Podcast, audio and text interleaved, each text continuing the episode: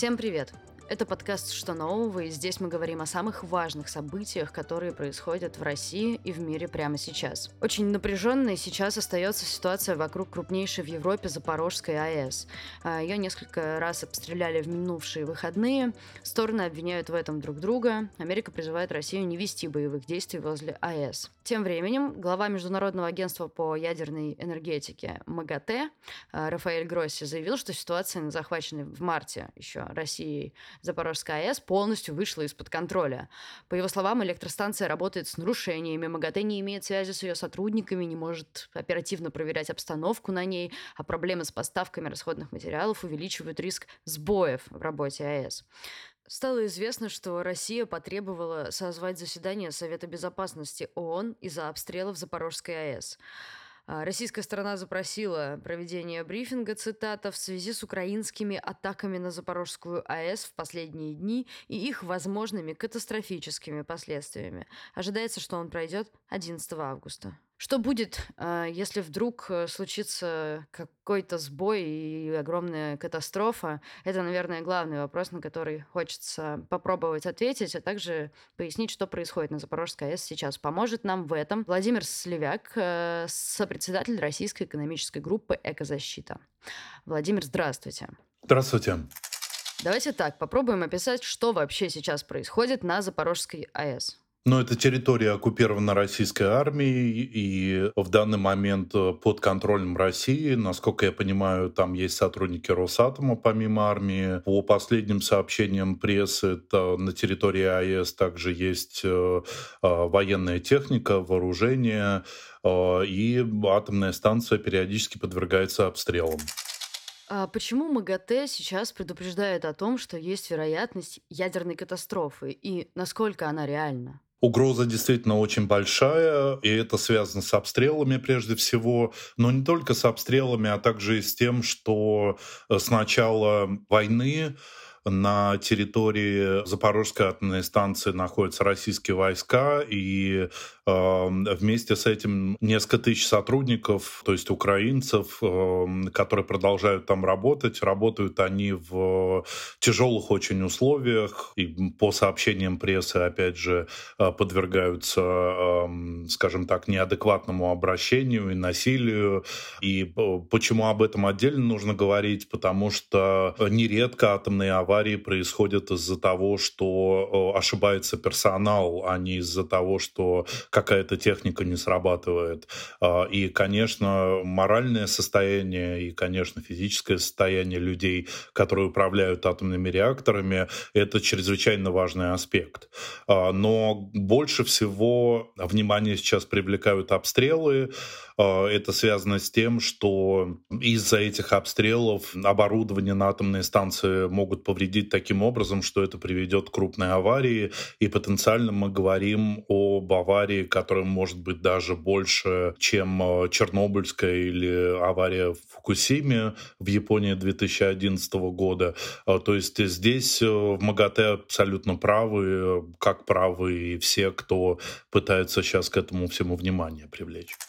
А вот есть такое, такая риторика, украинский энергоатом в том числе говорил о том, что россияне перешли к сценарию разрушения и созданию ядерной радиационной аварии на ЗАЭС. Но выглядит это так, э, как будто бы это происходит как-то неосознанно. Или вот Вопрос в том, насколько осознанно вообще российская сторона может идти на то, чтобы провоцировать катастрофу, от которой сама же пострадает. А, мне сложно очень ответить на этот вопрос. По фактам, э, что мы, э, что мы знаем до сих пор, это что российская армия в прошлом обстреливала эту атомную станцию, и поэтому, конечно, нас там нет, мы не можем это засвидетельствовать, но вместе с этим, если, если исходить из истории этого конфликта, в прошлом российская армия применяла применяла оружие по отношению вот к этой самой атомной станции. Да, а вместе с этим еще в начале войны был а, эпизод с тем, что российская армия разместилась в зоне Чернобыльской атомной станции. И тогда, например, украинская армия не стреляла по Чернобыльской атомной станции,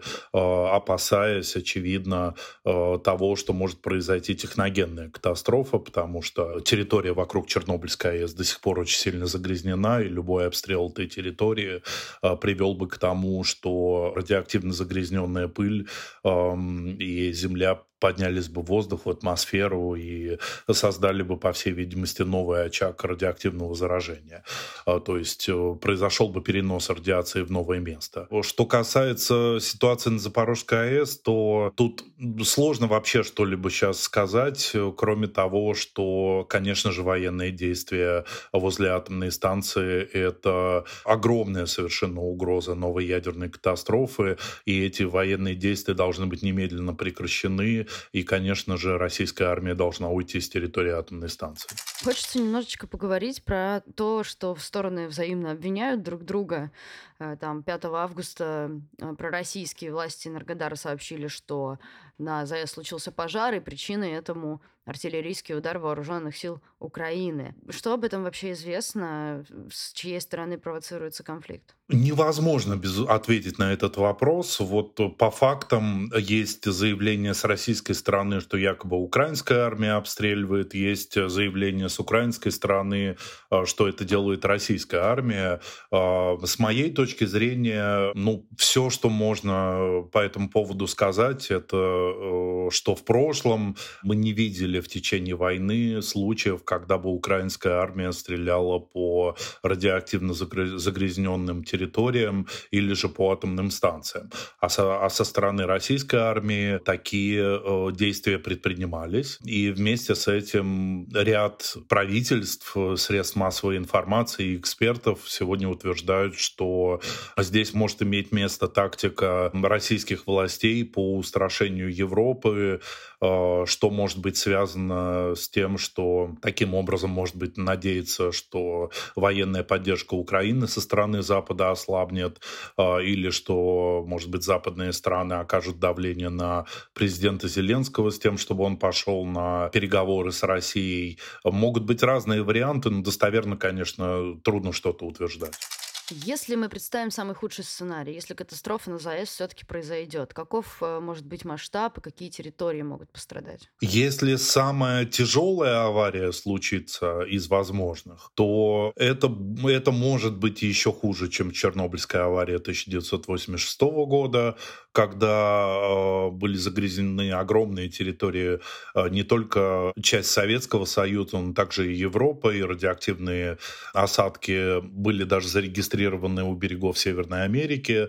Э, часть э, радиации опустилась в Африке. То есть вот мы говорим об э, огромной очень угрозе, об угрозе такой, которая может ну, для всего мира, в общем-то, являться угрозой радиоактивного заражения. Здесь, конечно, могут быть нюансы. Э, это крупнейшая э, атомная станция в Европе, там работает 6 атомных реакторов. Ну и в зависимости от того, что именно случится, и объем радиации, который попадет э, в окружающую среду, он может быть разным. Да? Это, ну, условно говоря, с одним реактором что-то случится или со всеми шестью что-то случится. Но даже аварии на одном реакторе, там, допустим, страшно это говорить, но, допустим, тепловой взрыв, этого хватит для того, чтобы огромные территории территории, а, в том числе европейских стран, а, оказались загрязненными радиацией. Какая-то часть территории Европы, возможно, а, была бы непригодной для жизни на десятки, если не сотни лет. То есть э, здесь действительно нельзя никого упрекнуть в том, что преувеличивают э, возможную катастрофу. До тех пор, пока возле атомной станции стреляют и по ее территории стреляют, риск такой катастрофы очень высокий. Наверное, вы уже об этом сказали, но хочется чуть подробнее. Вот вы сказали десятки, сотни лет. А вот сколько может времени и ресурсов понадобиться на ликвидацию такой, такой аварии? Ну, есть, э, опять же, пример Чернобыльской э, катастрофы. До сих пор, с 1986 года, до сих пор есть э, крайне загрязненные участки, в том числе на территории России.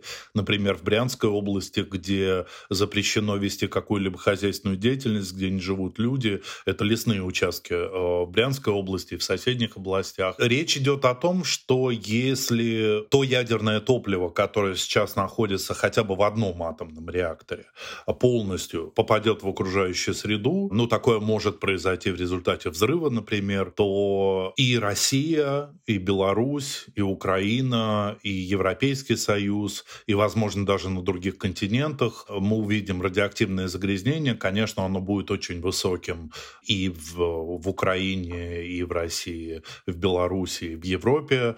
А, нас, тут сложно сказать, какие территории, то есть насколько большие территории могут быть загрязнены.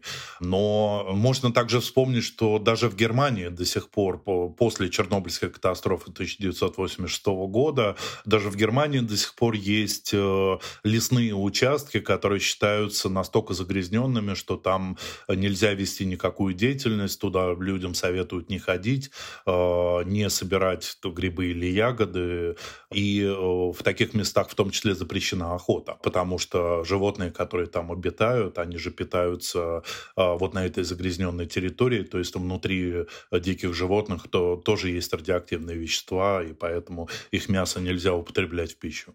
Спасибо вам огромное за такой подробный интересный рассказ. Э, на этом, я думаю, можем закончить. Если вам есть что добавить, вы можете сделать это. А, я могу только добавить, что войну необходимо срочно остановить, а российским военным властям нужно бы покинуть территорию Украины. Вы слушали подкаст «Что нового?». Меня зовут Надежда Юрова. Очень прошу перейти на подкаст-платформы, где можно послушать наш подкаст и подписаться там на нас или поставить сердечко. Там еще можно написать отзыв. Мы всегда это все читаем, и для нас это очень важно, потому что поднимает нас в списке подкастов, и мы можем большему количеству людей рассказывать важные вещи. Спасибо, что дослушали. До скорого.